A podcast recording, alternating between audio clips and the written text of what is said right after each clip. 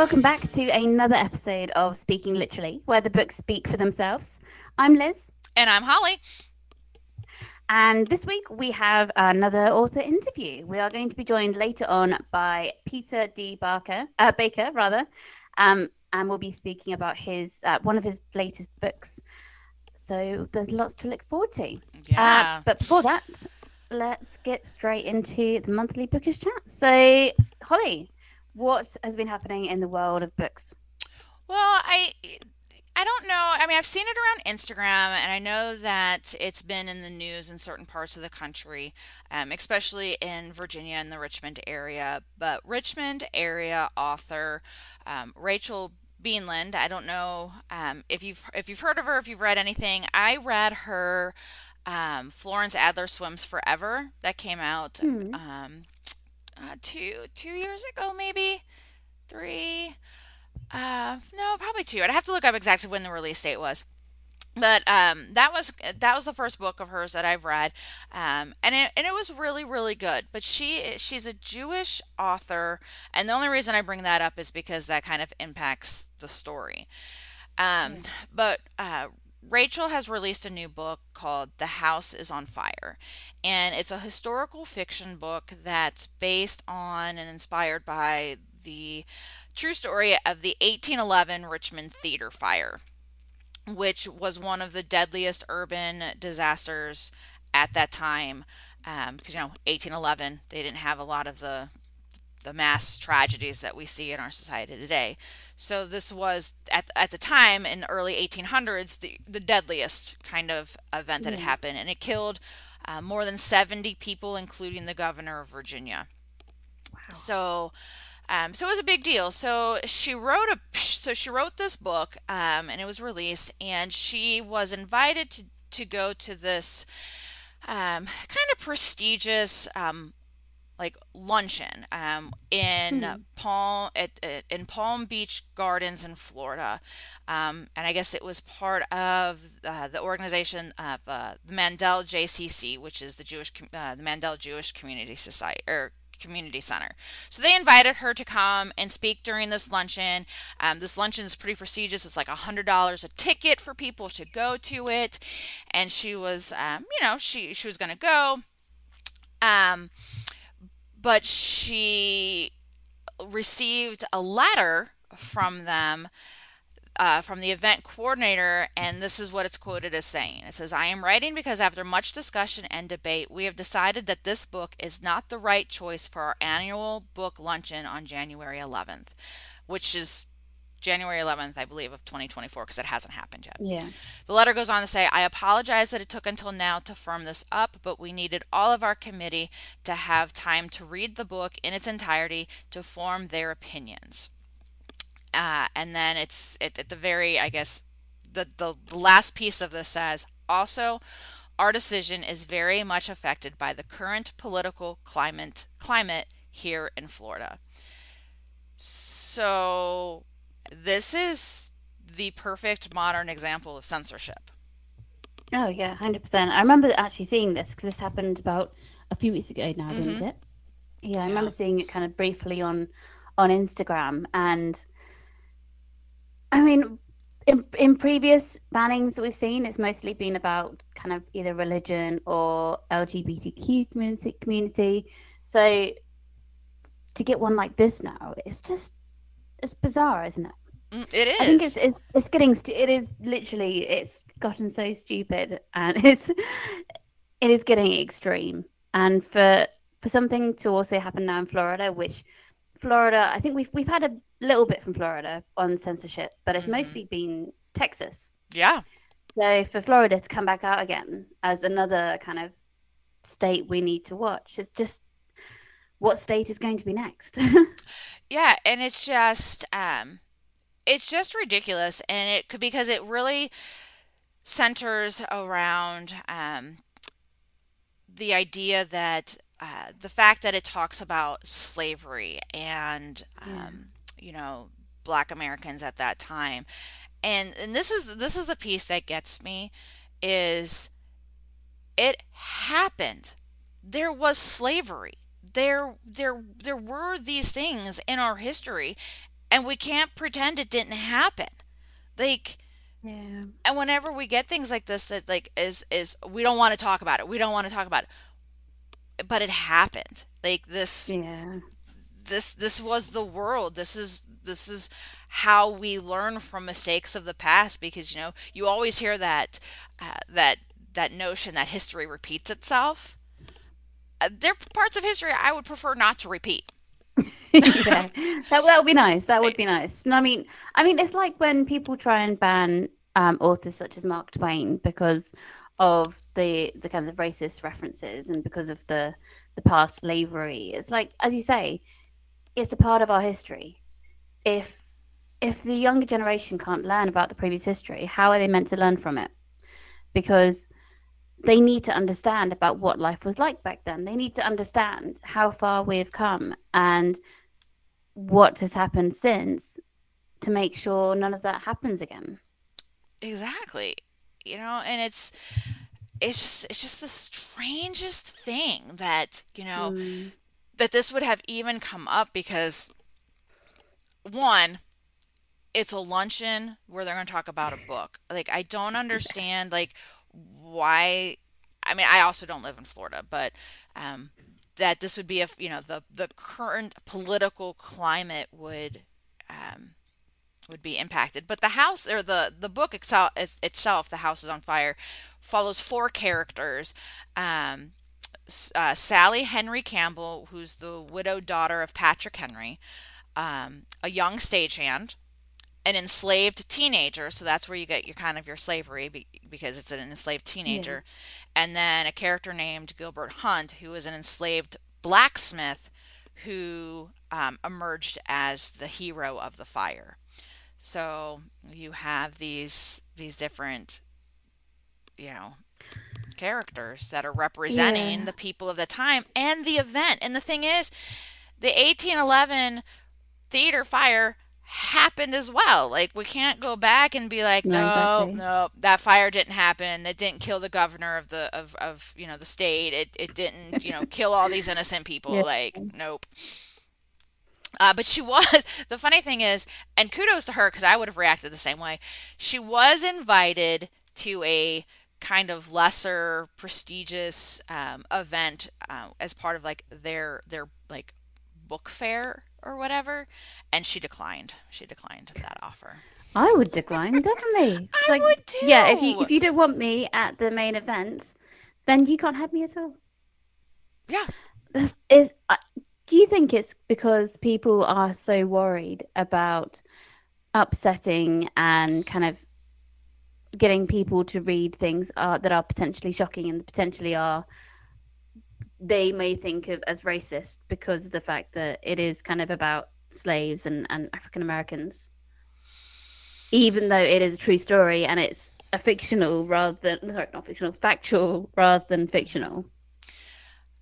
it's. I mean, it's definitely uncomfortable topics because I think Yeah. you know because I think when we look back and we talk about it, it's I think there I don't know, for me I look at it as how how could we take another human being and and, and like and and treat them that way and enslave them that way. Um and so I but there's still there's still racism. There's there's still this there these ideals um haven't been completely eradicated from our society yet and you know it's just I, I don't I don't know. I, I you know I can't. I just have such a hard time figuring out why we would do this that it's Yeah. no possible solution makes sense to me. And it's just I don't know. I just I'm almost I'm almost speechless over it because I'm just like I just don't understand. And then I think about like other things that have come out. Like this this book seems like it's not shouldn't be making as a big a big stink like it is. But then I remember going and watching a movie several years ago, called um, I think it was Twelve Years of a Slave, Oh yeah. and that movie, oh my, oh, like that was like I cried through that like entire movie, and I walked Mm. out going. You know, that was the worst movie I've ever seen. I hated that movie so much, but it wasn't because like I hated it. It's because I hated of like of how it made me Of feel what happened. and what happened, and it's just like it just. But at the same time, they released that movie, and I mean, yeah, there Yeah. was yeah, there's always pushback and, and kickback, but I don't know. It just this just I seems don't weird. Yeah, I mean, I don't think these conversations should be awkward because at the end of the day, this is history. This is the past. We don't slave enslave people anymore. I mean, we do have the occasional kind of um, case where people have been enslaved, but that's like all over the world. That's not just African Americans, that's white, everything, everyone. Um, but in general, slavery was banned a long time ago and we have learned our lessons. And I think it should just be something that's talked about as this is a part of the history rather than, oh, well, we're kind of embarrassed about this, so we're just going to tiptoe around it. Because, as you say, if you don't know about it, how can you learn from it?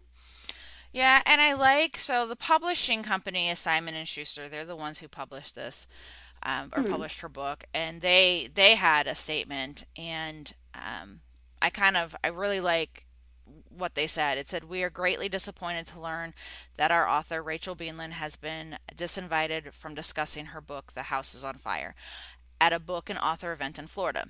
This is this is the best subject here, or the best line. It says difficult subjects will not go away by pretend by be pretending the books that address them don't exist. Exactly. Yeah, Perfect. It is a difficult subject, but it's it Yeah. that but again, we can't pretend it never happened. Just like history shouldn't be complicated. History is history. It is what it is. Yeah. Um, you So know, you still know about history, just don't repeat it.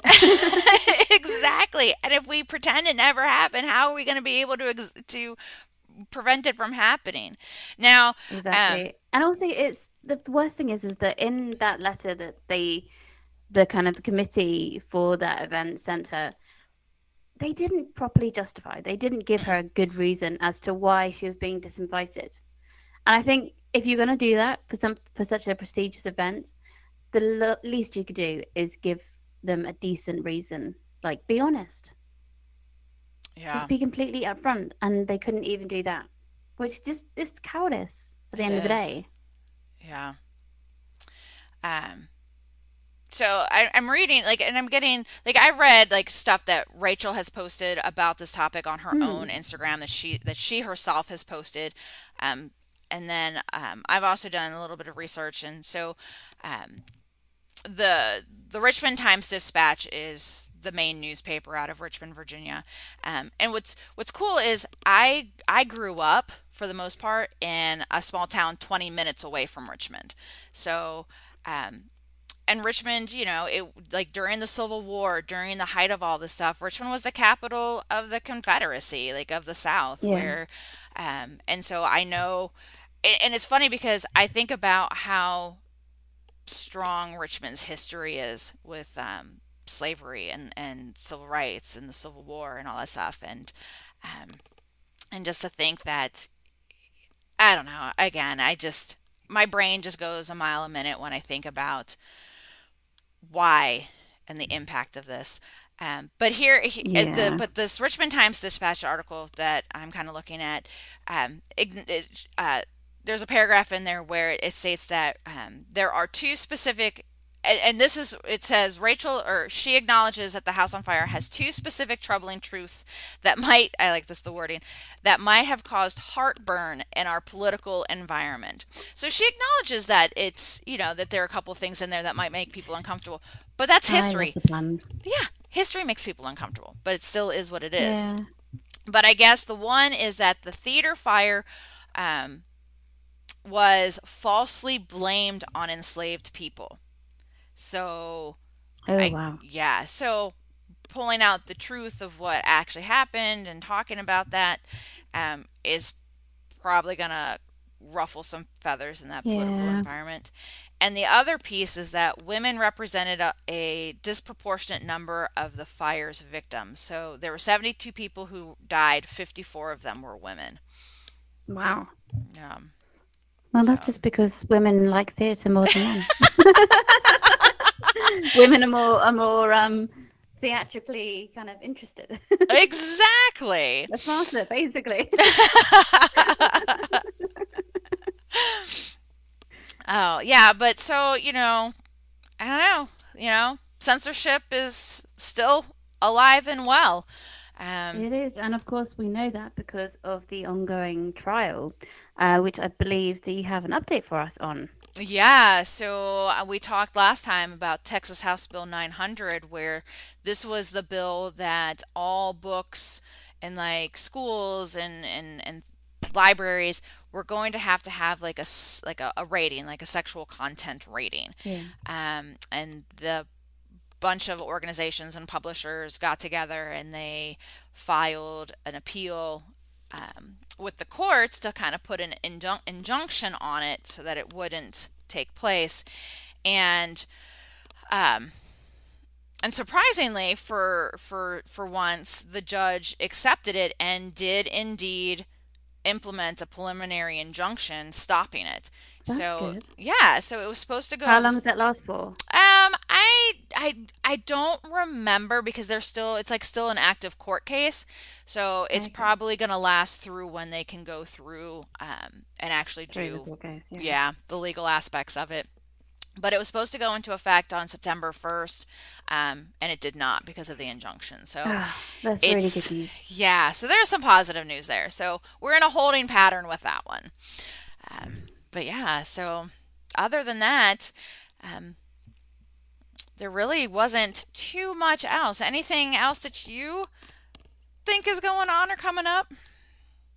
Ah, the only other thing is that we have um, obviously one of the TV adaptations we've been looking forward to, Lessons in Chemistry, is coming to Apple TV Plus on October 13th. I think that might be for the UK as well. I haven't checked that. um, but I'm sure it was somewhere around that time. Um, so this is the first of, of quite a few that we're looking forward to. Um, obviously, in November, we also have the Ballad of Songbird and Snakes, Oh, I can't I'm wait for that very excited for.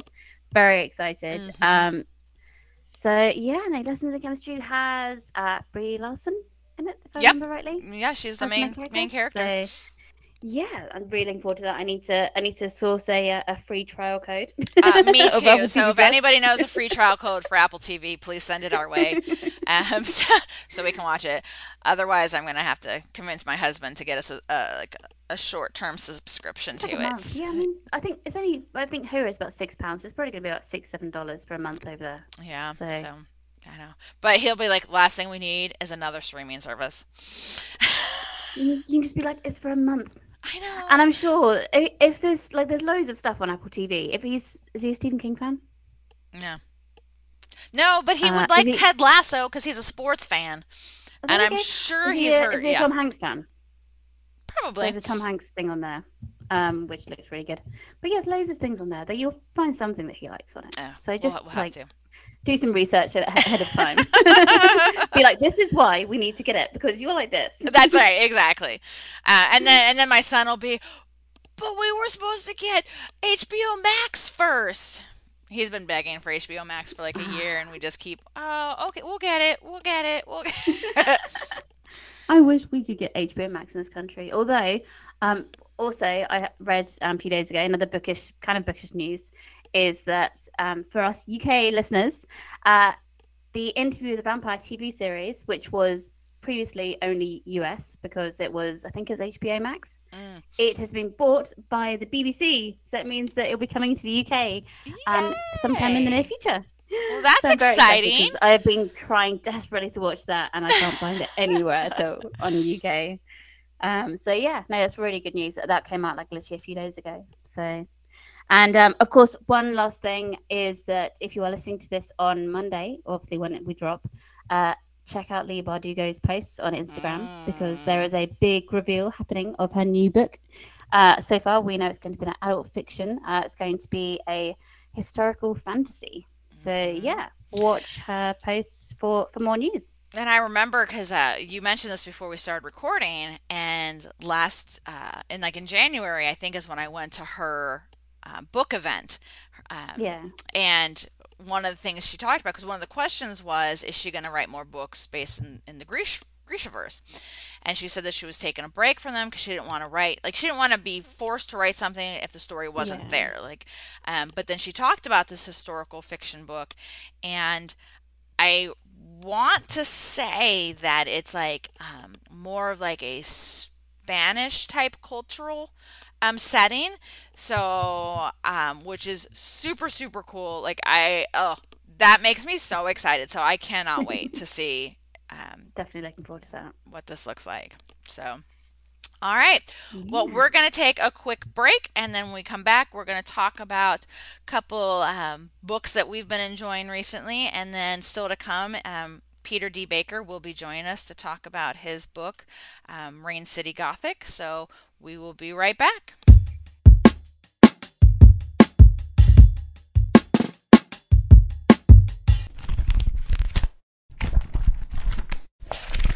One. And welcome back. All right, so we, um, well, Liz, you've been a little sick lately, so you uh, haven't had a ton of time to read. But um, what have you, what have you been reading and up to? Yeah, luckily I had some time off for my birthday, um, which by the way I got loads of books. It was great. Uh, Holly also bought me the new Hawthorne Brothers, which was really good. Um, we've been reading that. Mm-hmm. Um, but I did manage to read a few books at the beginning of the month before I, I kind of came down ill. Um, one of them because I'm co- kind of trying for a, thr a thriller theme for most of September, um, or I was, and I read The Sanatorium, which is by um, an author called Sarah Pearse. Now, this actually came out a few years ago, and it's one that has been on my list for a while. Um, it's basically it's an uh, it's a hotel which is set in the middle of nowhere, and I believe it's uh, in Sweden or somewhere like that. Mm. Um, but basically, originally it was a it was a sanatorium, so it was a, a mental hospital which um, also helped people get over tuberculosis. So it's quite an old building, um, and it had been converted into a hotel by these people, and it's all about kind of this, this group go to stay there because they're celebrating um, an engagement an engagement party of um, the main character's brother. And then people kind of start going missing and it like they're in the middle of a snowstorm so they can't go anywhere. So it's, it's really interesting. It was it was really good at kind of building tension. And because i love kind of thrillers that are set in the middle of nowhere it just there's something so much more interesting about i like like the whole cabin in the woods kind of setting Mhm.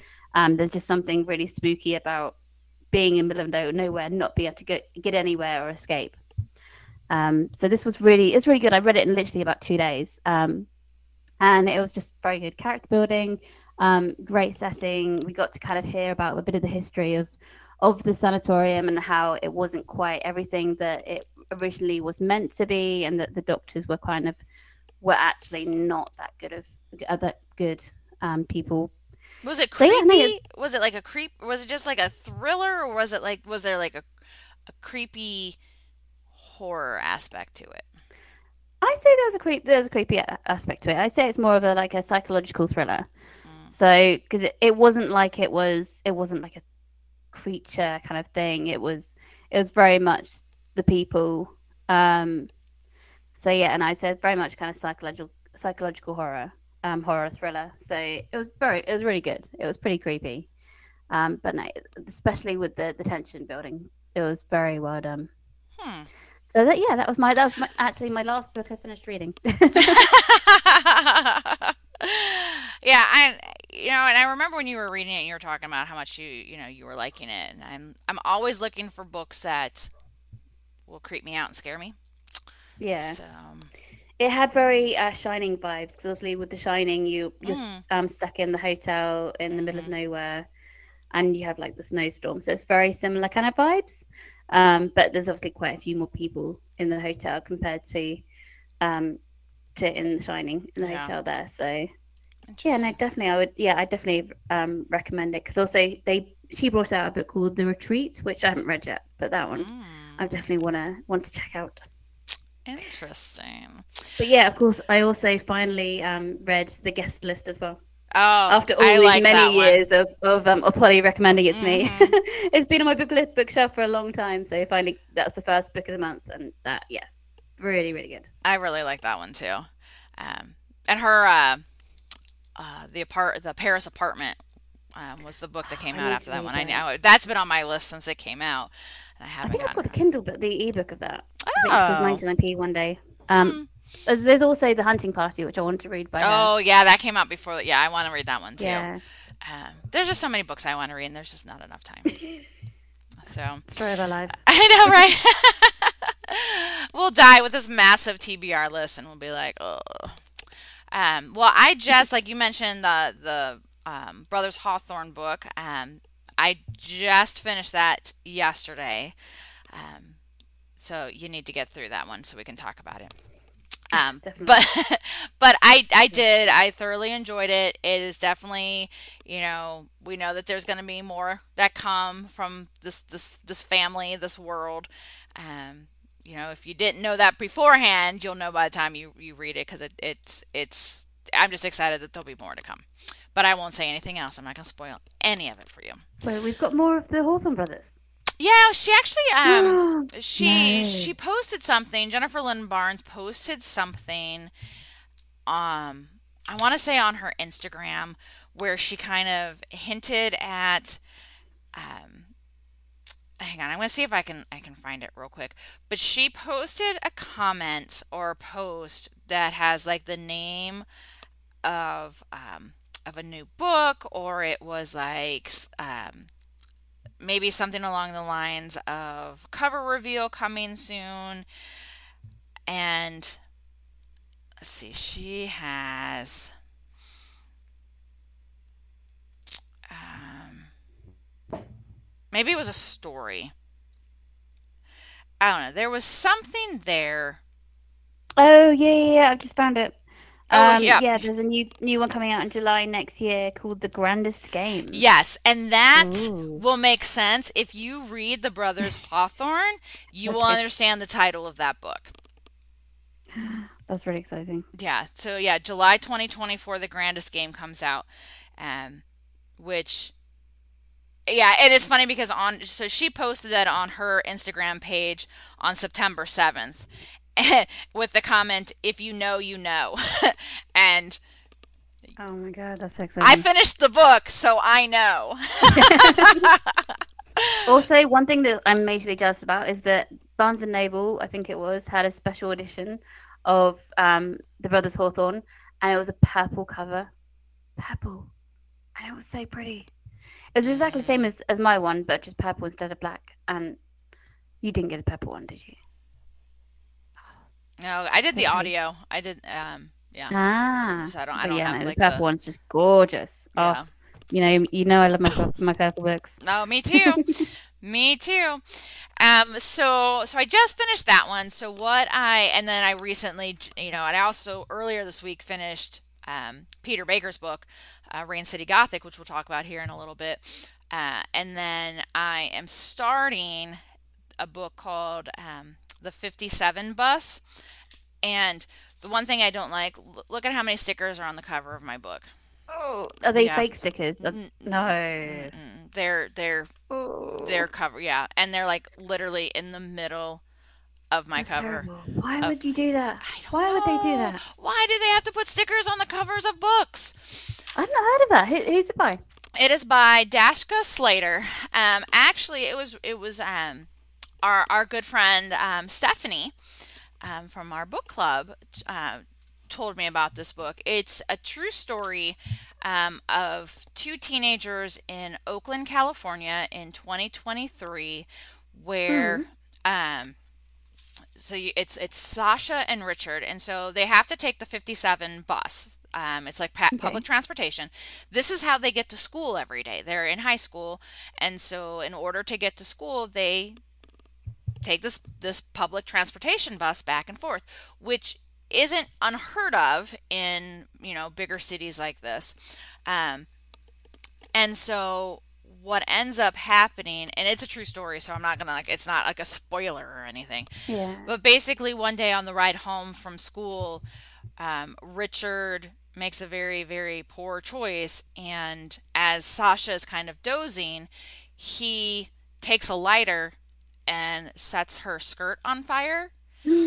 And she ends up suffering multiple third degree burns, has to have multiple surgeries. He's arrested, and it changed. They're they're like 17 year old kids, um, and it changes. It completely changes the course of their life. Um, so yeah, it was from two, it's two it's from it, the, the incident happened in 2013, so it's been 10 years since it happened. So they're now like in their late 20s, um, and so it kind of talks about um, like it, it goes it alternates between their their point like their storylines because Yeah. after like they they don't even really know each other except the fact that they're on this bus together and so it really shows her life um well um and she's she's non non-binary so so their life versus Richard's life um and it shows how um Richard copes with the fallout and aftermath and consequences of his choice, and how Yeah. Sasha has to cope with the fallout um, and healing and consequences that they suffer based on um, what Richard did, and how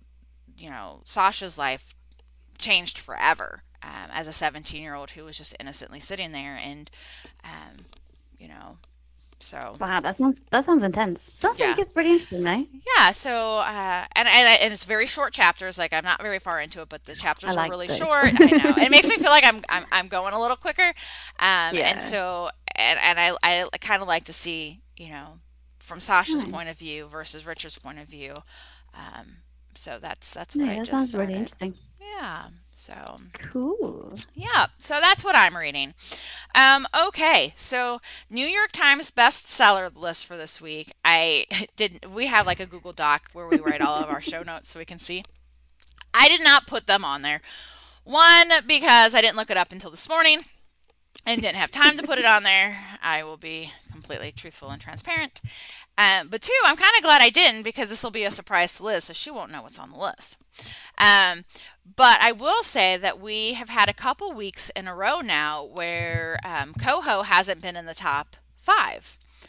Dun, And I know. And this week, That's we, crazy. yeah, we only have one returning book from the top five. Do you have any That's guess? be Fourth Wing, isn't it? It is Fourth Wing. Yep.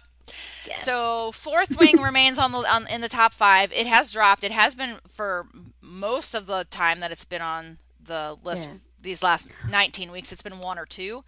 Um, Holly's gotta be on there. Holly's gotta be on there. yep, yep. So Holly by Stephen King is actually the number one book right now. Nice. Yep. Fourth Wing came in at number four.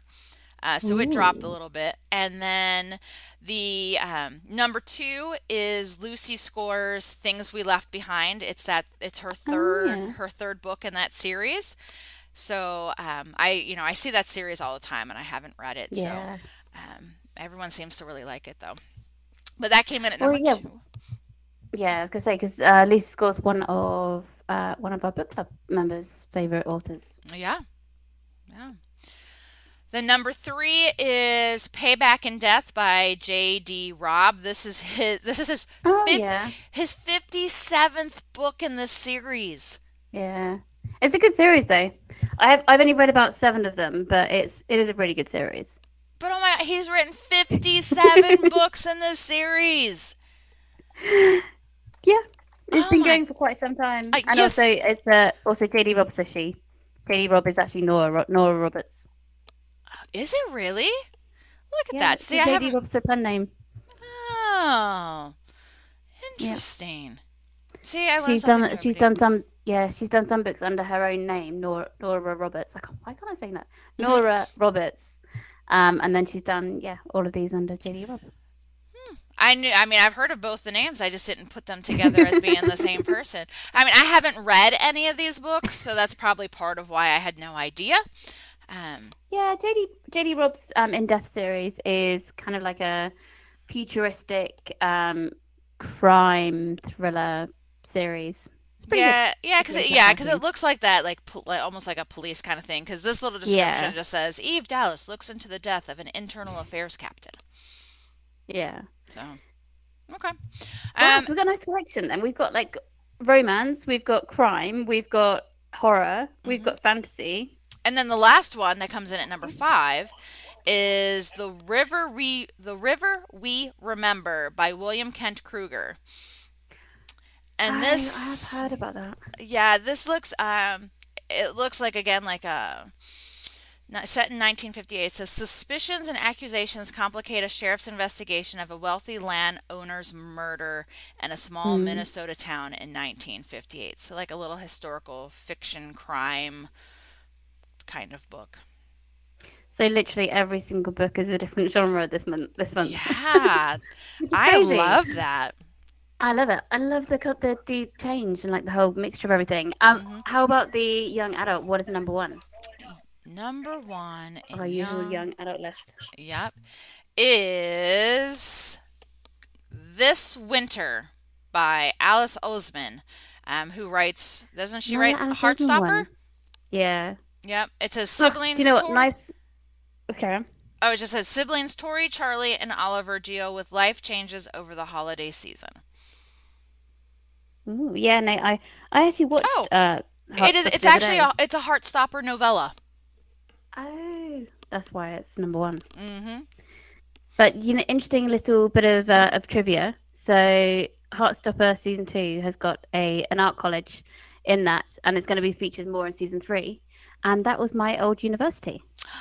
How cool is that?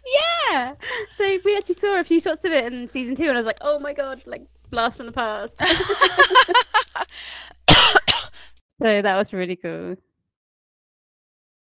So yeah, that's once again, uh, New York Times is a, a nice little mixed bag, which is, is always a nice change.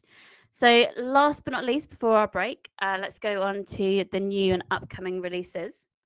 So, we've got The Scarlet Veil uh, by Shelby Mahurin, which is the next in the Serpent and Dove series, um, I believe, and that's coming out on the 28th of September for the UK and the 26th of September in the US. Uh, and then we've got The Throne of the Fallen by Kerri Maniscalco, which comes out both in the UK and the US on the 3rd of October. And then finally, we've got Hemlock Island by Kelley Armstrong. Um, in the US, it's already out. They came out on the 12th of September. And the UK have got to wait a little bit longer. Um, it comes out on the 24th of October. So there you have it. Holly, I can't hear you. Think you might muted yourself. I muted myself. what is one of our shows without me doing something stupid with technology? When we went to break, our first break, I accidentally logged out of our Skype meeting. Um, so it's just I I will some point in the next you know 30 years get my get my technology life together. Um, but what I was gonna say was it's really unusual that we have such a huge discrepancy in time um, with a, with a book like that. Like it's Oh, over a month. We will have had it out. Like I could read it. I, okay, I'm not a quick reader, so I was gonna say I could read it like five Once times before Liz reads it. Let's no. Who are we joking? like who are we kidding It's there? usually like a, maybe a few weeks, but yeah, a month Yeah, or maybe like pretty a week or something. Like, Yeah. but that that's a pretty hefty time difference. So Pretty crazy. um, yeah. All right.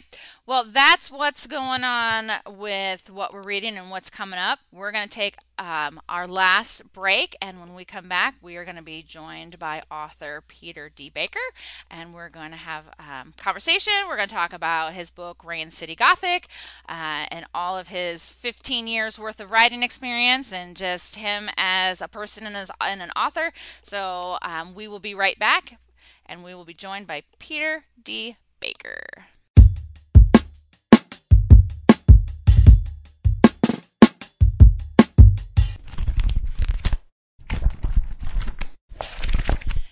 And welcome back. We are so excited to be joined by Peter, Peter D. Baker today. Um, so I'm going to just kind of go through a quick bio, um, Peter, and then we'll kind of jump right into it. So, Peter D. Baker is a Seattle based author of the new novel Rain City Gothic. Uh, after 15 years of writing nonfiction and ghostwriting in newspapers and publications in the fitness industry, Peter decided he had other stories to tell, with Rain City Gothic be- being the first of many. When he's not writing, you can find him living an autistically routined life that includes watching the same movies on repeat, eating rice, lifting weights, and spending time with his partner and dog. Okay, before we get started, I have a couple questions about your bio. Sure. Okay. Well, first of all, welcome, Peter. We're super excited to have you here. Oh, I am very excited to be here. Okay, so my first question is what are your favorite movies to watch on repeat? Oh, that's a that's a good question. Uh, at the time of writing that, I was watching the Logan with Hugh Jackman uh, and Patrick Stewart uh, Mm-hmm. pretty often.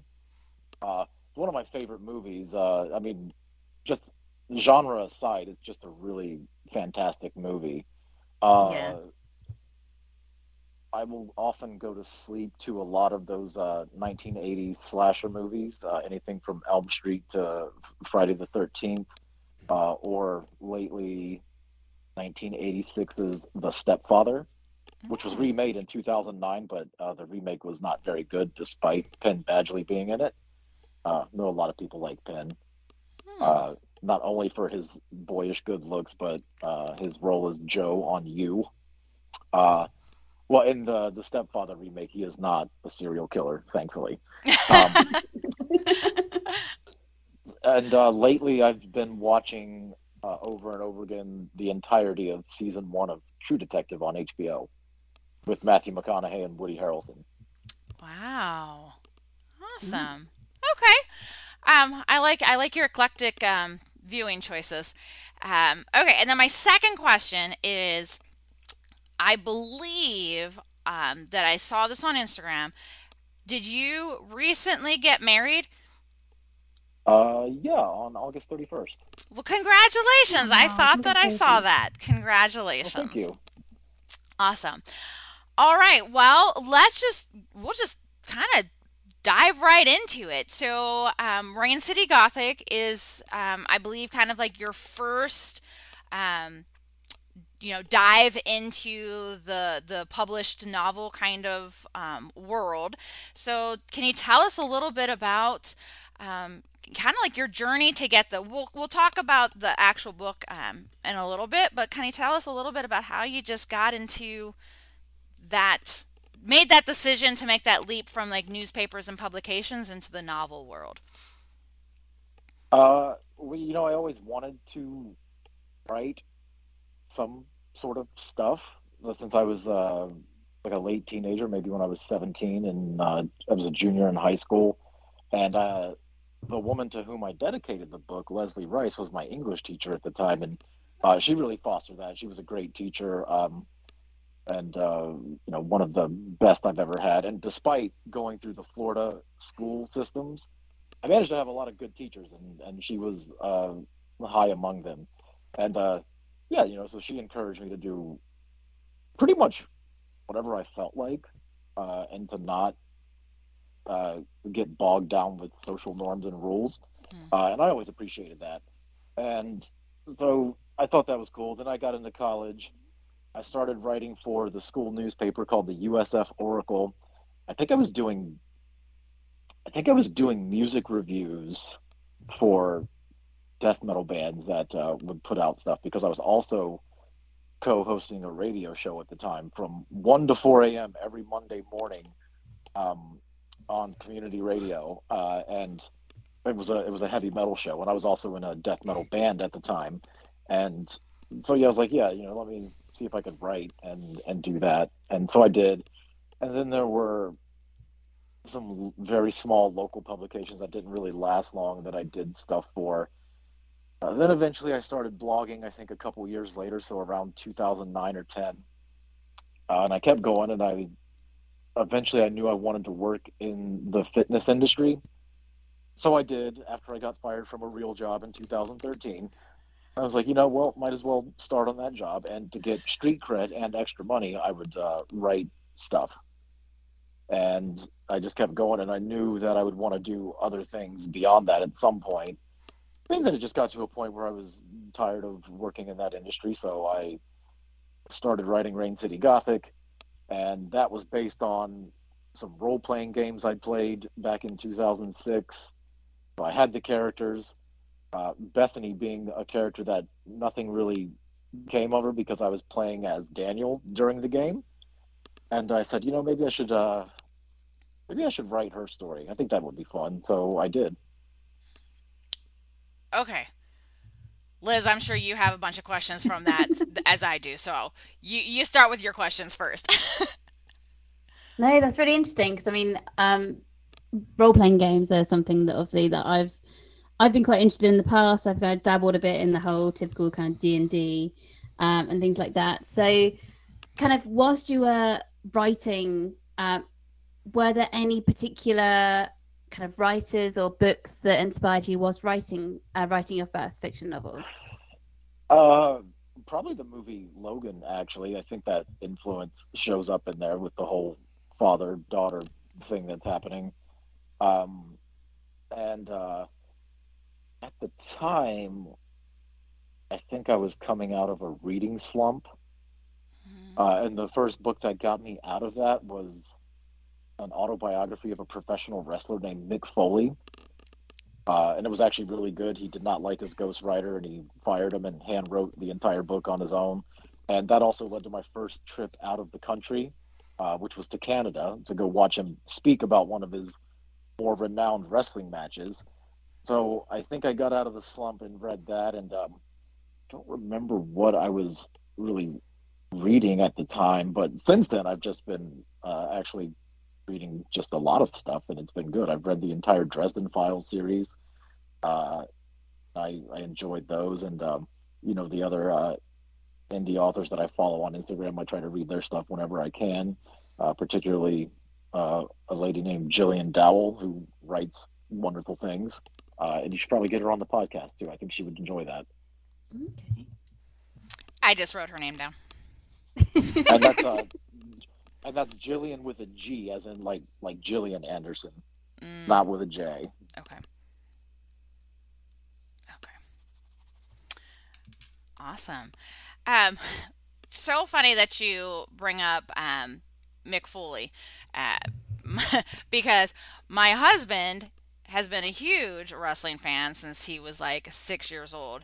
And so when we were dating, I needed to be the, the good girlfriend and pretend that I was interested in all of that stuff. So I have seen Mick Foley wrestle live at different events and he he's a pretty he's a pretty interesting guy. So it's interesting that he that he's uh and I, I so and and given that the event was in Canada, right? Mm-hmm. So uh, I live in Seattle. Very common to go to Vancouver for a lot of people.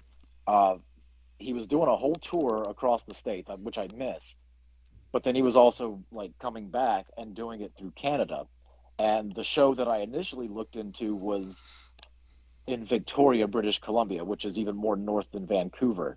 Well, that was sold out. So I was like, oh, where the hell am I going to go see him? Oh, this place, Nanaimo, looks good. I didn't know where or what Nanaimo, British Columbia was at the time. So I was like, you know what? Yeah, I'll just go. Uh, stayed with a because I was uh, at the time I just moved away from Florida to here, uh, and I was single, so I really didn't have anything to do, uh, and I wasn't actively doing uh, any kind of work at the time because uh, I just I just published with a colleague the first book uh, that I did, that the first fitness book, and we just finished our second one. So yeah, I had a lot of time. So I was like, you know what? I'll just try this in the Nanaimo place. Uh, and turns out it's on a big island called Vancouver Island, uh, and they call it a small town despite it having like a population of hundred thousand. Uh, hmm. but it is it does have a very small town feel, um, and it's very quick to get anywhere on the island. So I took the ferry over, and I assume this was the Canadian equivalent to a dive bar, which means that. So, given that you're from Virginia, uh, and so you probably know, like dive bars have a certain uh, certain presence about them. Like, mm-hmm. uh, to be fair, they're they're pretty filthy and shitty. Mm-hmm so when everybody said this was so when it, I was like, oh, this is like a dive bar based on the prices. Like I went and it was clean and the toilets were attached to the wall and like I was like, man, this is not a dive bar like at all, but the prices reflect it. So I got like a meet and greet with him at this small place. I think for like seventy five dollars US, so like four hundred Canadian dollars, and uh, yeah, it was a blast. And then I missed the ferry back to Vancouver to stay with my friends, so I wound up staying in a cheap motel in Canada, which was also very nice compared to the cheap motels here in the states. Like they had a TV, flat screen, uh, and a thermostat. So I was like, you know, watching SVU in comfort, having missed the ferry. So yeah, no, it was it was pretty great. And he was a super nice guy. That was the whole point of that. He was a super nice guy because we did the meet and greet, and uh, you know, he signed a picture and everything. And uh, yeah, just just a wonderful human. That's really cool. So, I mean, going um, on about your writing and kind of, of writing the your first fictional novel, just talk us through your your writing process. Are you somebody who um, plans a lot of it out first of all, or do you just kind of write by the seat of your pants kind of thing? Uh, well, for that one, I didn't really know what I was doing, so I didn't really have much of a plan. I kind of knew, kind of knew where I wanted it to go by the end. Uh, but since then, because now I got a follow up to that coming out on Halloween of this year, uh, I stylistically it's a lot better because I actually knew what I was doing this time around. Can you guys still hear me? I dropped the headphones. Yeah. Yeah. Okay, Yeah. good. uh, so second novel, I was like, okay, I I should probably now that I know what to do, I should probably like plan some stuff. Uh, so I did that, and um, I saw a video of Sylvester Stallone on TikTok talking about uh, his writing process because a lot of people do forget that he was a writer, uh, and he you know he wrote the entire full Rocky screenplay, and uh, wanted to sell it on the condition that he also played the main role, but uh, you know he got passed on a lot for that very reason. But it finally worked out in his favor. And uh, you know, he was talking about how he would just write down story beats on a legal pad and then come up with a first draft. And I was like, wow, that's actually really simple and effective uh, compared to most of the books and courses you take.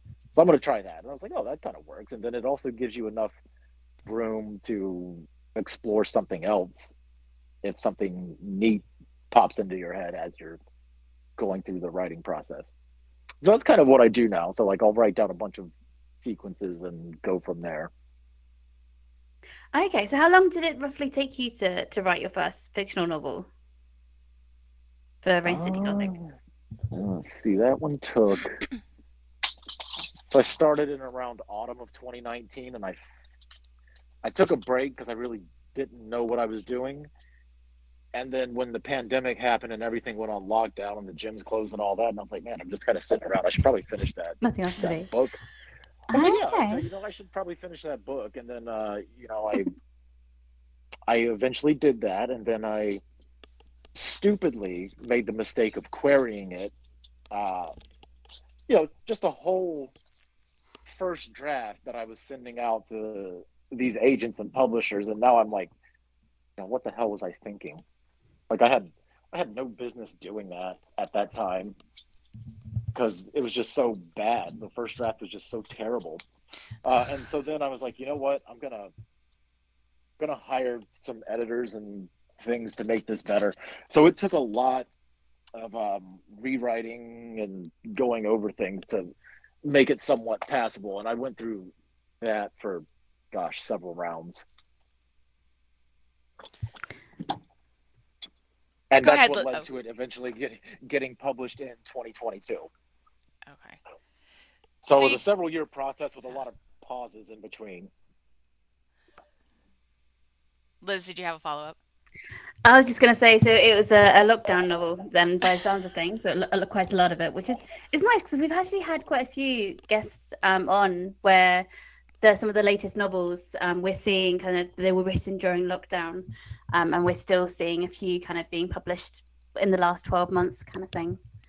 Um, Uh, so sort of. Uh, the the lockdown did help because it kind of forced my hand to finish. Because I mean, deep down, I wanted to finish, like I always did, but um, you know, not really knowing what to do, having never done an actual novel before. Oh damn it! I dropped my headphone again because the dog needs to go out. But having never done a novel before and not knowing really what to do, if I didn't have if I was if I weren't forced to stay at home, uh, I don't know, it might have ended up a little different. Hmm. So, so then, you, you kind of said that this was um, Rain City Gothic was kind of inspired by a role playing game. So, um, because my question would have been like, why why vampires? Why vampire slayers? But still, that's still the question because even based on a role playing game, something still drew you to that particular um, topic, that particular, you know, genre of role playing game that you were invested enough in to then turn these characters and try to develop these characters into um, into a novel. So so why why vampires?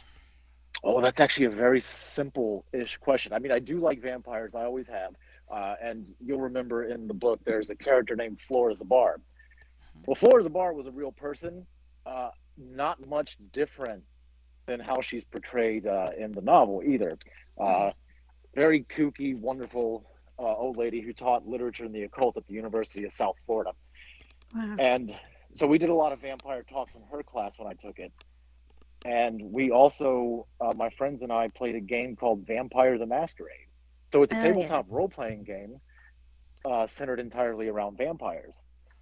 And they draw from a lot of different sources of lore uh, over the centuries. And uh, since they were Vampire the Masquerade characters, I just kept with it. That's really interesting. Um, so obviously we've, we've spoken about your inspirations. We've spoken about kind of your writing process. Um, really easy question. What are you currently reading? What am I currently reading? Um, I picked up the first Jack Reacher novel at a bookstore randomly because uh, the guy I did write fitness books with always raved about them. Um, and since there's elements of that type of mystery thriller stuff in there, I was like, you know, it couldn't hurt to uh, read stuff similar to what I'm doing. So I, so I picked one of that, one of those up. I also picked up uh, the detective novel, The Black Dahlia, which was made into a movie in 2006. Oh, yeah. And uh, the guy who wrote that, he's pretty known for his crime novels. So I picked that up uh, as well. And I'm currently also digitally reading um, Stars Like Gasoline from Jessika Glover. Love that we book. Love, Jessika. Jessika yeah, is. So yep. Far, yep.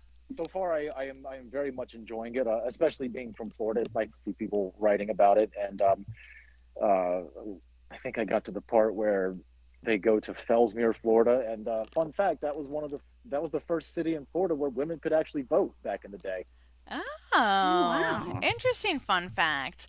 Well, that is super cool. We'll uh, we'll we'll make sure Jessika knows this. do you do you interact with Jessika? Have you you know have you talked to her? I think I've said a couple. I think I said a couple nice things on Instagram to her a couple times. Awesome. Yeah, she's she's she's been a, a repeat guest on our show. Um, yeah, and that's what inspired me to reach out in the first place. Is I saw that and I listened to the episode and it was good. Yeah, she's yeah. So, uh, you'll you'll really like stars uh, stars like gasoline. That was uh, that's a really cool book. Really good book. Um, so that that's kind of cool that you know you're you're reading books kind of in the same genre in which you are you're writing. Um, so how? So you said you have your your your next book coming out um, at the end of October. So same characters, right, as we saw in Rain City Gothic. Uh, largely, uh, this will focus on a very young Daniel Belasco, so technically it's a prequel. Oh, okay. So he's gonna meet. So he's gonna meet um, the mother uh, and get into some hijinks in Savannah, Georgia. I will say that that's really cool because one of the things I did really like about Rain City Gothic was her um well was Bethany's kind of over the course of the book learning more about her parents um, mm. and a little bit more about their their their history and how they came because um, you know kind of to dig a little bit into the topic of the book um, you know for Bethany, this is really a kind of a, a coming into like a coming of age, coming into who she is book. She um, finds herself in a position where she has to figure life out on her own pretty quickly or she's not going to have much of a life left. And um, and as she's trying to figure out how to kind of solve the mysteries and deal with the bad guys, she's learning more about who she is and who her family is.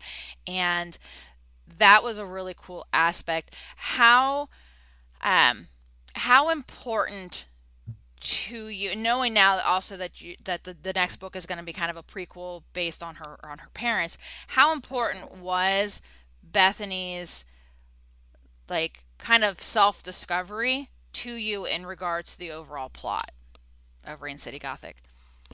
Honestly it uh, superseded the plot because i'm more interested in character growth than anything or character declines depending on you know what you're reading or writing because uh, you know negative character arcs can be good and those do exist.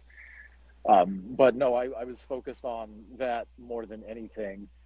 And then from there it made me start seeing because uh, i always did want to ex- i did want to explore more of the parents backstories because i don't want to just have a dead wife there. Mm-hmm kind of looming in the mm-hmm. background. I'd like her to actually do some things at some point. But also same for Daniel, since we don't get a whole lot of him in this one because it's more Bethany focused. Uh, I figured people might also want to learn more about him, mm-hmm. and to a degree, I was right because people did say, "Oh yeah, I want more of him." I was like, "Well, don't worry, I'm gonna I'm gonna write some stuff about him too," because when you know it's also fun writing stuff uh, that took place in the '80s. So like, start having a starting point for him and knowing uh, what Bethany does in the book without you know like spoiling too much, I was like, you know, where could I highlight some of his shortcomings, I guess, as a as a father, and how that led to her doing the stuff that she did. Uh, you know, because obviously, uh, spoiler, I do want him to be generally a good dad and not, uh, you know, not like some of these irredeemable pieces of shit you read about who raise kids in novels or in movies and whatnot. And um, and I also wanted him to have, you know, a really good relationship with with uh, Bethany's mom mm-hmm. instead of like instead of you know like a lot of the nothing wrong with conflicts and the tropes and all that uh, during romances, but uh, I wanted listen. I want him to have a rock solid relationship uh, and be like a positive example, but you know, it was a good way having a starting point now of him as a young man. I think in the the next book he's 22, so he's super mm-hmm. young. She's 27, and I was like, yeah, I could highlight, you know, his intentions going into this versus like where he actually could have been better as a parent, all while grieving the death of his wife because obviously in the book we know that they worked together was it eight years i believe it was um, before all of this happened basically. Yeah. Um, yeah so uh, so this second book is it set very early on in the relationship or just before the relationship starts? Oh they meet in it. Okay. And uh, yeah so it's set in 1986 which would have been the start of it. Okay. So we get a nice little kind of beginning like origin story for both of them kind of a, little beginning yeah. romance story. Yeah and i figured if it's going to be a series which i also intended i might as well oh my god stop. Sorry.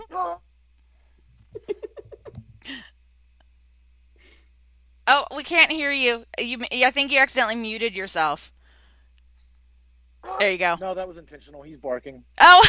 He's barking, so I'm just trying to get him back in. Dogs are welcome on our show. I know, but the goddamn beagles are so loud and he barks with everything. like he he sounds like he's four times his size. Uh, he's got to make up for his size. I mean, that makes him a perfect guard dog because nobody knows it's going to be a tiny dog on the other side of the door. That's right. Yeah, and actually, according according to my according to my wife, who had him since he was a very young dog, he has thwarted off intruders a few times. Oh, because wow. of how freaking loud he is. He's a successful guard dog, then. Exactly. Oh yeah, he's precious. He's just so freaking loud.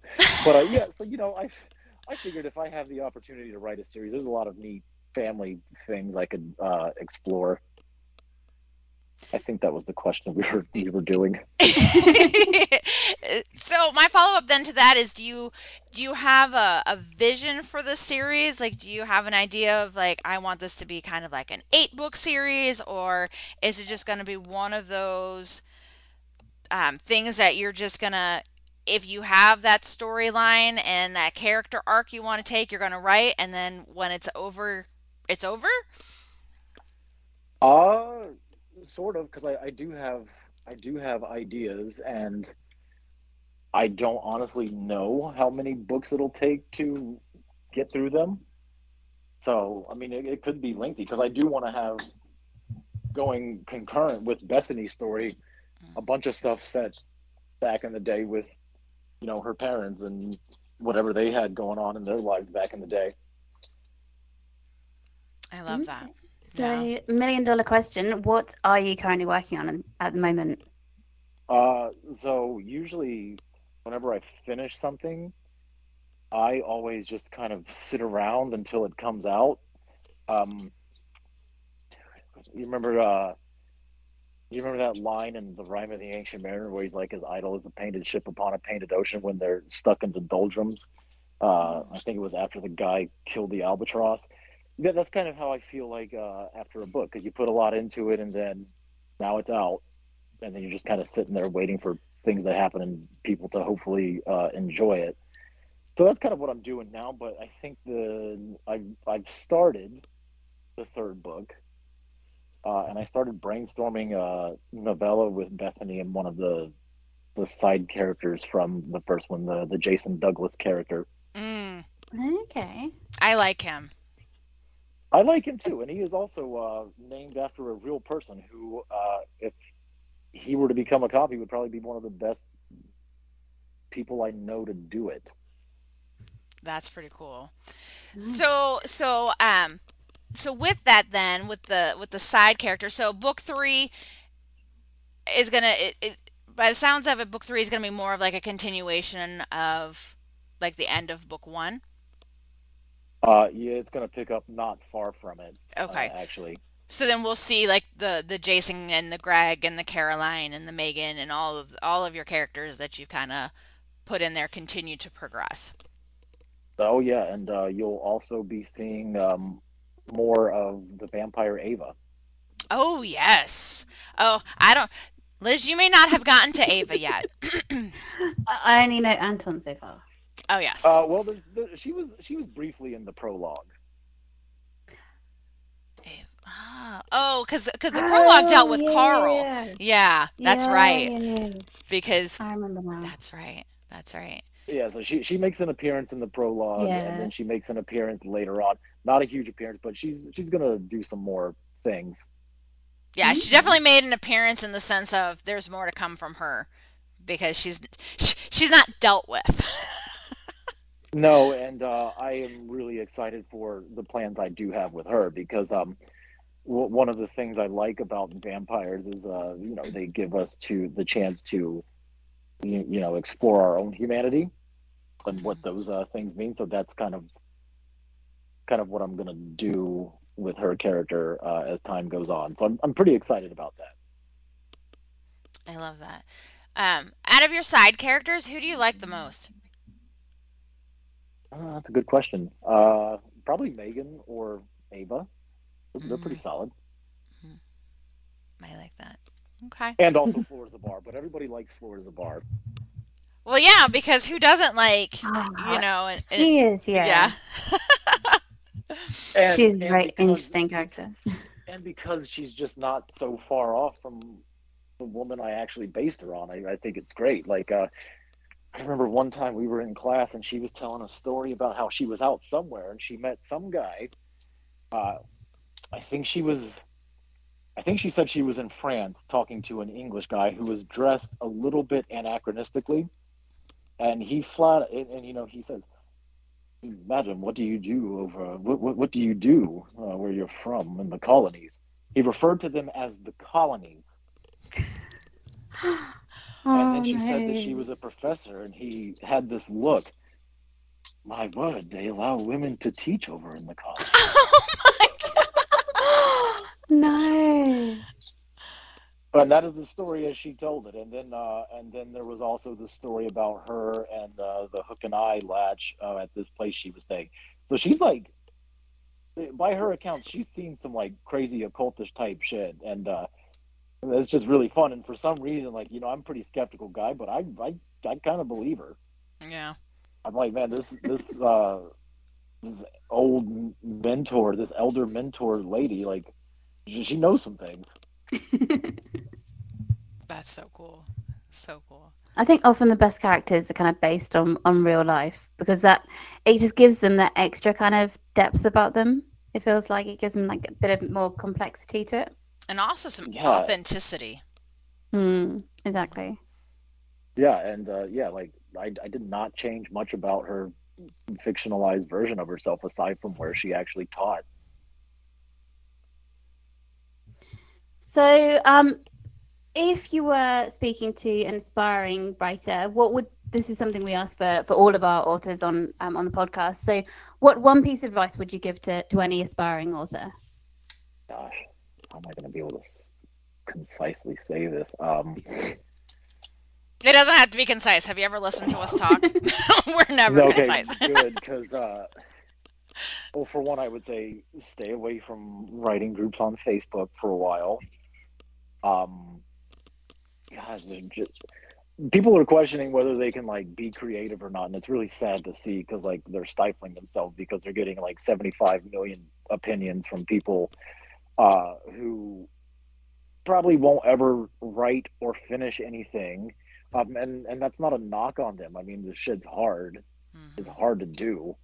Like, I, I don't know. I think about giving up at least forty or fifty times a given week, uh, and always have. Uh, no, no matter what creative pursuit I was doing, but uh, you know, so I mean, it, it's hard, but um, but also maybe be a little more judicious with the advice you're the advice you're giving to people because you know just because you aren't doing it doesn't mean somebody else won't but like you know they gotta a, a beginner writer or somebody who's never written a story before they should um honestly just pursue whatever idea they have. I mean it might it might suck and it might be horrifically offensive but you know also do your due diligence when you're doing it right? So uh, somebody said to me what gives you the right to uh, write um, a sapphic main character? I was like well for one uh, it's my character but also because i can and it's not like i'm saying that flippantly but yes i can and like people have been doing this for you know people have been writing all kinds of characters for a long time and it's usually the the pushback and the questioning is not nobody ever said uh, to Re- Rebecca or um, Daphne du Maurier, "Oh, how are you going to write uh, Mr. De Winter like that? You're a woman." Like nobody said that, but obviously, you know, do the best you can. I did what, uh, and I always tell people, like I did what any self-respecting autistic person would do, and I read literally everything I could uh, about, you know, more sapphic history specifically. Um, I talked to my sapphic friends, uh, and I got people to read it who would be able to say, "Oh man, that's fucking stupid. You shouldn't do that." And uh, you know, I had uh, what I think were decent checks and balances. I also hired um, women in the behind-the-scenes process, except for the cover. So like, I had systems of people that I could trust who would tell me, uh, you know, hey, this is good, or hey, you might want to change that because this would not realistically happen, like at all. So you know, do your best, but don't shy away from writing something just because uh, you might not be familiar with it. If that makes that was a bit rather long-winded, but hopefully that comes across. Like, you know, don't let other people stifle your creativity. And the second to that, based on the whole writing groups on the internet thing, just fucking write. Don't worry about what goddamn software you're using. It doesn't fucking matter. Just goddamn do it. That's the best advice. That is, yeah. So Like, see, like, I don't, look how concise you're being. I don't give a shit if you write it on Scrivener or uh, the the first fitness book that I did. I wrote most of that on my cell phone because my laptop at the time was so terrible. like I had to keep it plugged in so that way it would even stay on, right? So I would do the writing, and since that one was, you know, one where I had to cite sources, I would just do it all on my phone, and then I would go on the computer when I was ready to deal with that pain in the ass, and I would then add all the the citations and everything, and you know it sucked, but it worked. Like, and eventually we we both he and I got the book done. And uh, if I'd have been sitting there worrying about what software I was going to use to write it, I I probably would have finished uh, all my parts to it, but it probably wouldn't have taken. It probably would have taken far longer to do uh, if I worried about the the minutia, and that's uh, and th- there's an expression, you know, majoring in the minors, and you know, worrying about what the hell you're going to write it on. That's like kind of one of those things. At the end of the day, we also have tape recorders, uh, or I guess we use our phones for that now. But uh, you know, we have pen and paper, so like, there's always a way to get your ideas down. How many? How many? Because you you you know, we know that you were a fitness writer. How many fitness books did you write? Uh, technically two. A couple ghostwritten things out there too. Okay, and then like what what type of fitness topic was were did your were your fitness books on?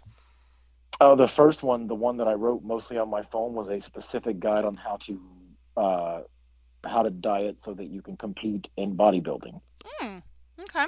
And and then we divided that up amongst uh, the different divisions. So you know, like uh, women's physique competitors, men's physique competitors, and things like that.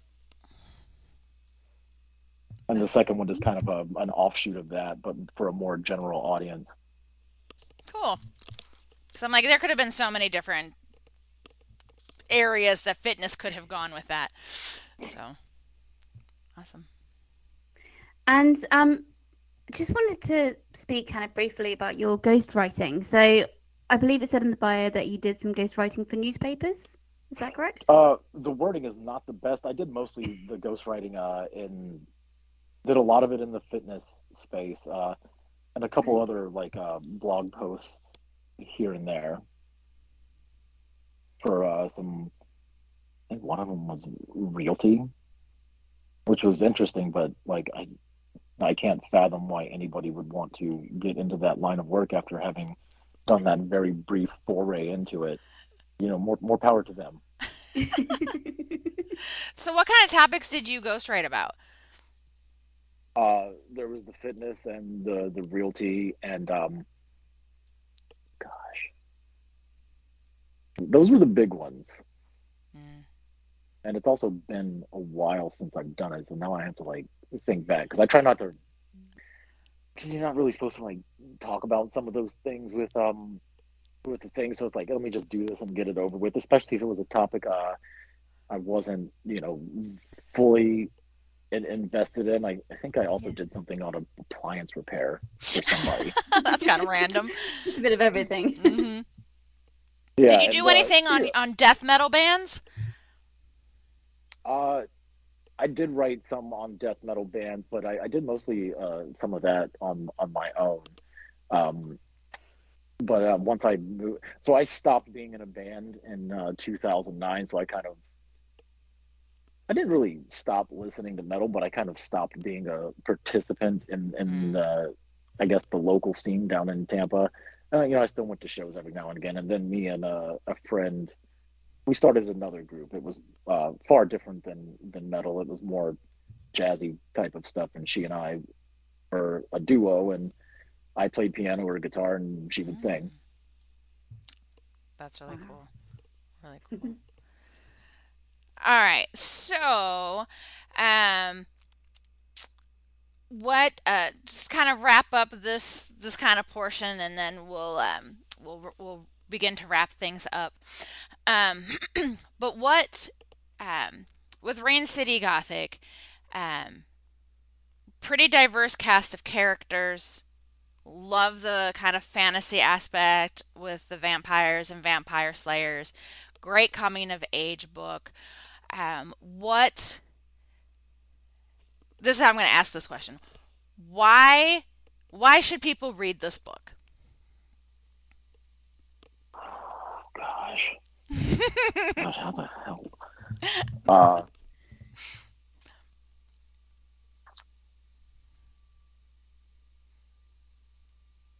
feel like I should have like an answer for this at the ready. but then, but then, but then I get, but then it's also on the spot. So then I'm like, oh, I don't know what to say. Uh, and you don't want to well, come across think- too like cocky or anything. Well, I usually don't worry about that uh, because of who I am as a person. Um, but no, I, I think um, yes, there are vampires, but also I think ultimately, thematically, uh, love and death are things that people relate to. Uh, you know, on a deeply personal level. Uh, you know, and like at the beginning, Bethany's got relationship problems. Like, who doesn't?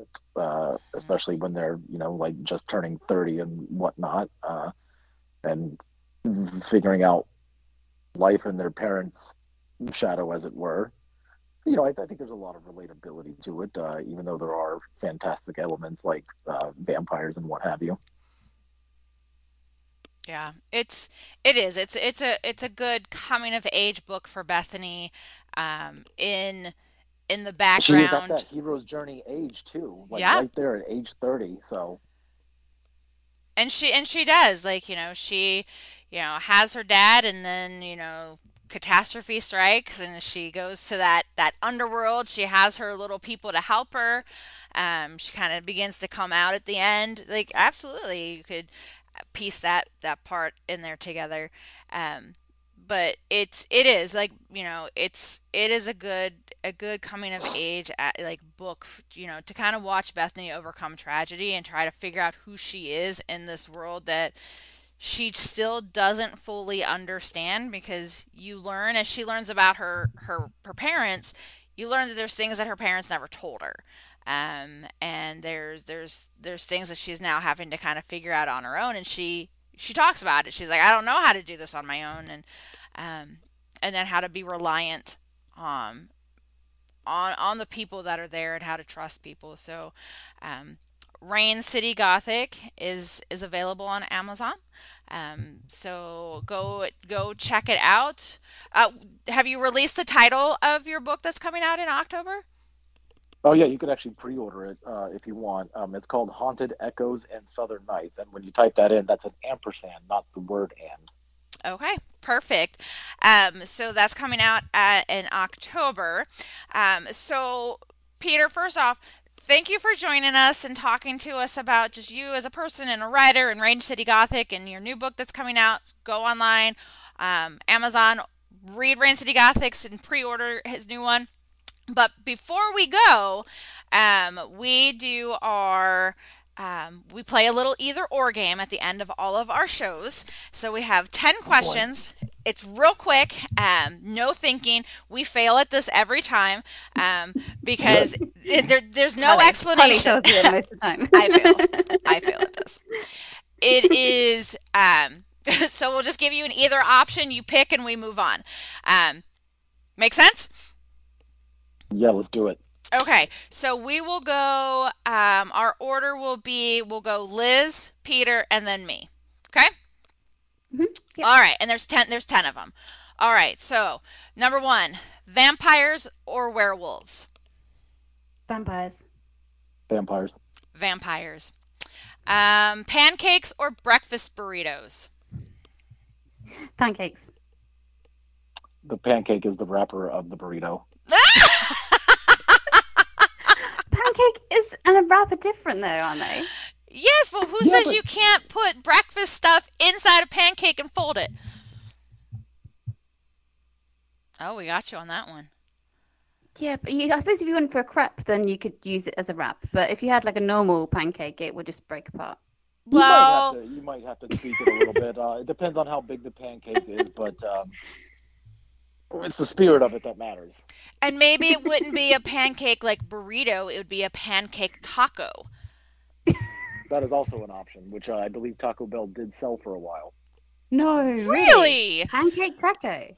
Ooh. Yeah, I uh, I, I don't. I'm, I'm not hundred percent sure. My memory might be failing, but uh, but yeah, they they do have some good breakfast options at Taco Bell. I'm a big uh, Taco Bell proponent because I've never had an adverse uh, GI reaction to Taco Bell, and I think the reason a lot of people do, I think the reason a lot of people do is because they're not accustomed to getting as much fiber in their diet at one time. That's the key. Because like uh, and this is what I got with the years of writing about nutrition, right? Because like uh, you know, if you take in a lot of fiber, especially if you don't normally take in a lot of fiber, but then you do it all at once, gives you that real bloated feeling, and then it'll start pulling water uh, into your GI tract, so you get even more bloated, and then yeah, you know, you feel kind of shitty, like literally.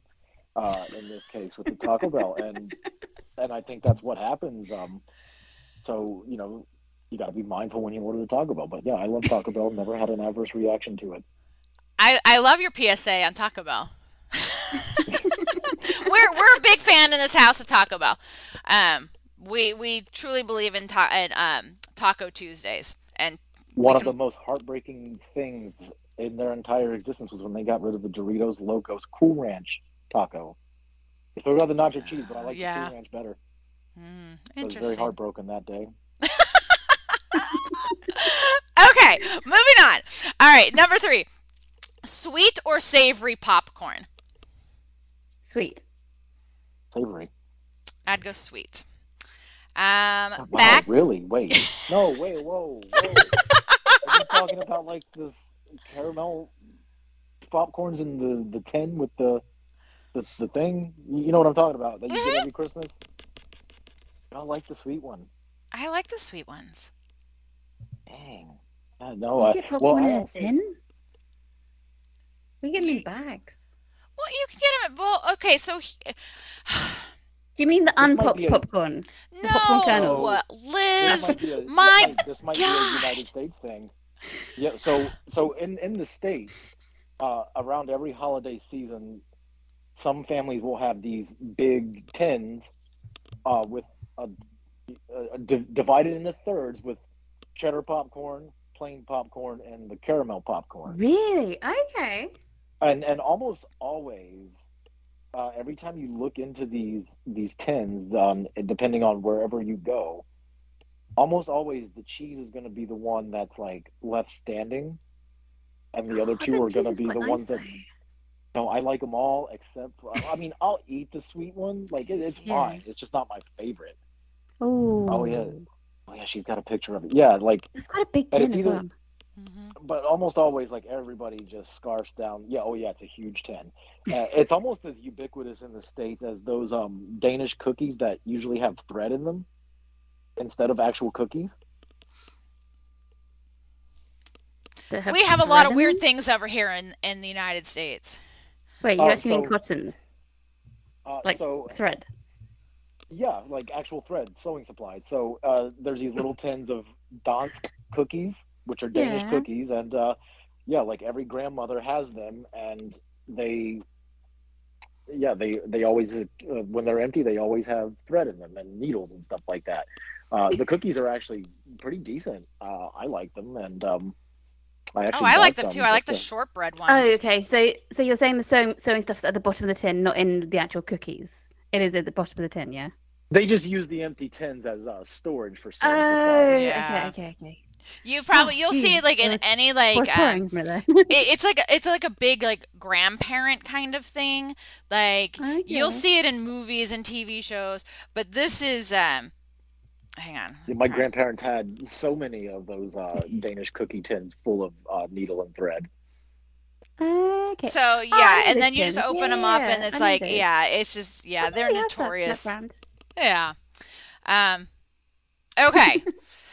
All right. We're gonna measure stop it here. But no, when I say sweet, I mean because we don't really have we have caramel, but we usually have just like sweet, so like kind of sugary popcorn. Um, so that's Oh. more. and I would I will always pick sweet over savory. I just have a sweet tooth. Oh, I also I also popcorn. I don't prefer savory oatmeal, and I know I'm a I, that is not a popular thing amongst people. Mm. I don't eat oatmeal. I don't like oatmeal. I try not to because I'm more because I because I'm more into grits than oatmeal, but uh, most people here don't know what grits are. It is very sad. Isn't that like a really Texan thing? It's it's a it's a southern, southern thing. Like a southern- thing more than uh, and there's debate as to whether Texas is actually quote unquote the South Mhm, or not. mhm. Um, in, in a lot of ways, they're very much not. They also have Ted Cruz there, who I mean, that's reason enough to avoid the place or go because you want to flick him off. Holy shit, I hate that guy. I fucking hate that guy. And I get riled up talking about him. I'm sorry. I don't know how political we can be on this show.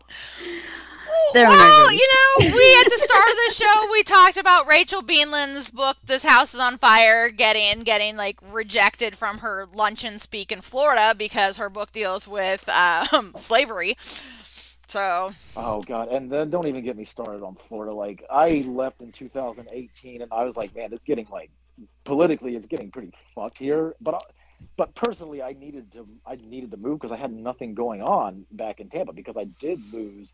Well, I I lost. Oh, I I was in a relationship that ended. I had also lost a friend to uh, right wing nonsense, uh, QAnon, uh, earlier that year. Uh, so I was like, man, I really don't have anything going on here, and it's getting weird. And now it just got like ten times as fucking weird since I left in 2018. that's just crazy. Yeah, and I, you know, I give a lot of credit to my friends who stay behind to, you know, fight the good fight. Like one of my best friends, uh, he's a school teacher. You know, he's he's the type of guy. You know, we need people like him because he'll subvert the law and how ridiculous it is down there And uh, any way he can. And I appreciate that about him. Hmm. Absolutely, you got to kind of appreciate that kind of. And like me, he was, and like me, this friend was also a student of uh, Leslie Rice, uh, my favorite English teacher. Mm. And it comes full circle. Um, yeah, and that's a that's the kind of teacher she was to to inspire that kind of behavior, which my friend and I appreciate. Um, all right. So next, um, back to the, back to the Amazing what can come from popcorn. I know. Popcorn to politics. We're just staying in the peas. Um, Back to the Future or Terminator? Uh, Back to the Future. Oh my god! We were make we made it for your book, so yeah, we took ideas from your like, you're- books. I I appreciate that, but you know what's funny is uh there is a lengthy dialogue about Back to the Future in the next book uh, between Rebecca and Daniel that. I'm gonna I'm gonna send you guys a digital copy of it after after we get off here. Uh, that way you'll have it. That'd But, be um, awesome. Oh, thank you. Oh god, I gotta go with Terminator. Oh, okay. I gotta Um, go with Terminator, even though like consistently, Back to the Future has is a in totality, Back to the Future is a better collection of movies. Uh, the Terminator saga should ideally have stopped at the second one, and then it would probably be perfect. But those first two Terminators are fantastic. I will um, agree with that. I would agree with that. Like and and James Cameron is, and, and that's why James Bentley stop, and James Cameron is a is a fantastic director, and like when he stopped doing them, like he wasn't involved in Terminator Three or Beyond. You can kind of tell, like even though they had like good casting and all that stuff, like the stories are just not quite as there as the first two, and yeah, so yeah, ultimately Terminator, especially because the first one is very much like a 1980s slasher movie with like a science a science fiction backdrop, which I love about it. Nice. yeah. Holly? Um, I'm gonna go back Back to the Future. I, I agree. I do love the the initial Terminator movies, um, but Back to the Future I feel is just to me is more of a cult classic right there. Um, okay, next one. Would you rather be a vampire hunter or be a vampire? I think I'd rather be a, vamp- a vampire. I Really? would, I would not. Why not? I mean, you get to live forever until you're killed. But that's very difficult to do. You're, See, you're, that's why- not- you're immortal. That's why I don't want to be a vampire, because I live forever. I, I just get bored. So you want to be a vampire hunter? If that's my only option, yeah. would have to be the- yes, have to be Peter. There's vampire only two hunter. options. it's not called either or. And That's right. if I did, uh, if I tried to do the things that Bethany did, uh, I'd probably die doing them. Yeah. Kill. I'd probably die too, but I would still pick a vampire hunter over a vampire. I think vampires are kind of cool. There's something about them. They're kind of classy. Okay, weirdo. Uh, Yeah. Moving on. Ah, okay. Um, coffee or tea? I don't know why you said this one because it's neither. But if I have to choose, I'll Oh, they choose go to coffee shops throughout the throughout the book. They yeah, spend some time at but some But you don't like shops. coffee or tea either. Yeah, but I Uh, have an answer. I'll say tea. Coffee, coffee, without without question, coffee. and I would go tea because there are some teas I like, but I There don't is, like. yeah. I like some fruity teas. Yeah. We're both weird. We don't like coffee or tea Yeah, in the normal sense. So. yeah, in the normal sense. Um, uh, as a as a as a as a British person, I'm I'm very surprised to hear that because I hear uh, the stereotype is y'all love tea. I thought the same thing. I'm like, I hope they don't find out they're going to kick her out of England. Funny enough, I don't like queuing either. okay. Would you rather live in Seattle or Florida? Seattle. God, Seattle. That's why I moved. I would pick Seattle as well. It I makes love me Well, some you know, I Anatomy as well. didn't, I, I didn't. Uh, I uh, when when it was time to move, I had never been up here, but I was a big fan of the show Twin Peaks, Oh, Okay. good show. and and uh, my cousin lives across Puget Sound in a small town called Bremerton, and uh, she and I get along pretty good, and she's got uh, amazing children and a, and a husband and stuff. And I was like, hey, I want to hang out with you, your husband, and the kids for a bit. Uh, and she didn't think I would show up because we, we have a lot of family members who say things with no follow through. I was like, well, all right, I'll be there on uh, April 30th. Plane lands at 12:34. And, uh, You know, I was like 98% sure I would stay, and uh, turned out I was right. I, I did wind up staying. That's awesome. It always makes me think of um, Grey's Anatomy. Mm, Yeah, so- and and that that's a big one. Uh, and it was uh, it was filmed here, but also like the weather is just so much nicer than it is in Florida. We don't have that blistering humidity and heat up here like we did in Florida. Yeah. Hmm. Um, okay, three more left to go. Three Yep. more. Okay. And the next two deal with um, characters from your book. So, um, yeah. so you're gonna have to pick. You're gonna have to pick one over the other. So the first pair you have to pick one over the other for is Caroline or Megan. Oh, I'm gonna say Megan. Megan, I'm gonna go Caroline. I I'll be like Caroline, but but definitely Megan. one. All right. And the next pair is pick between Jason and Greg. Jason. Jason. Jason. I definitely like Jason. All right, last question. And this is just more like a general question. Do you prefer to read in quiet or prefer or do you prefer to read with background noise? In quiet. That is a very I cannot answer that simply. It depends on the background noise. TV I can't do. Music, uh, like at a bar, I absolutely can do.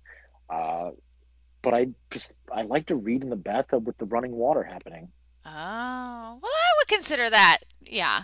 I would say it's background, Background noise, noise. but as long as it's Yeah. not TV. For some reason, I can't do it with the TV.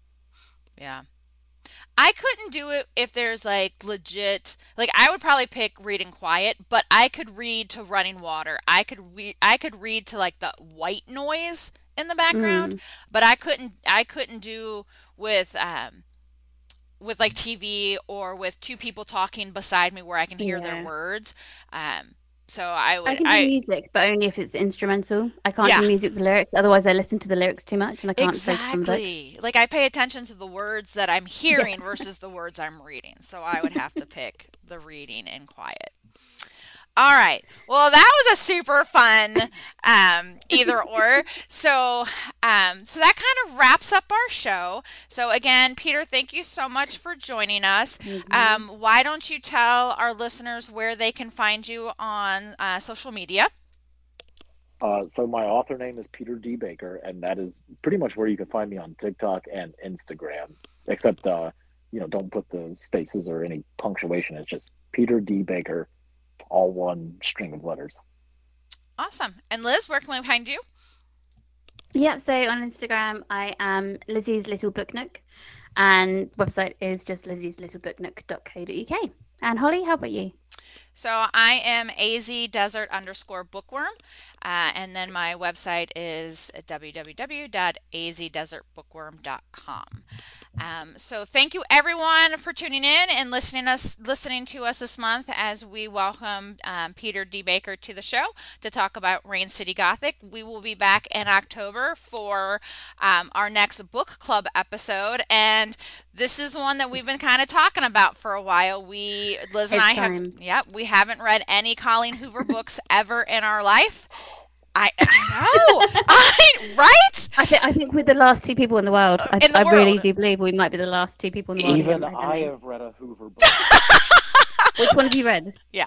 I uh, so my editor and I, uh, my developmental editor, she and I had this bright idea to write pseudonymous romances, and I said, you know what, I'll read a, I'll read a Colleen Hoover book. I read Reminders of Him. Oh, Okay. Well, we are going to be reading Verity. So, because Oh, it's a little bit big- more, th- yeah, more like a, th- a thriller one to go with the October kind of spooky um, theme. So, yep, we'll be joined by our two ladies again as part of our book club uh, for next month's book club read. Yeah, it, it's it's. Who knows how it's going to we, go? haven't, we haven't read it yet. we so- haven't read it yet, so we'll see. Um, and I have the ebook, but I'm probably going to do the audio. Oh, I've got the physical one. Okay. So, I bought it like about a year ago. I've I've had I've had Verity as an ebook for like two years. So, oh well. Okay, we digress again. So, um, but regardless, we are going to finally break into Colleen Hoover's world, We're and popping that Coho cherry. the coho cherry is going to be popped.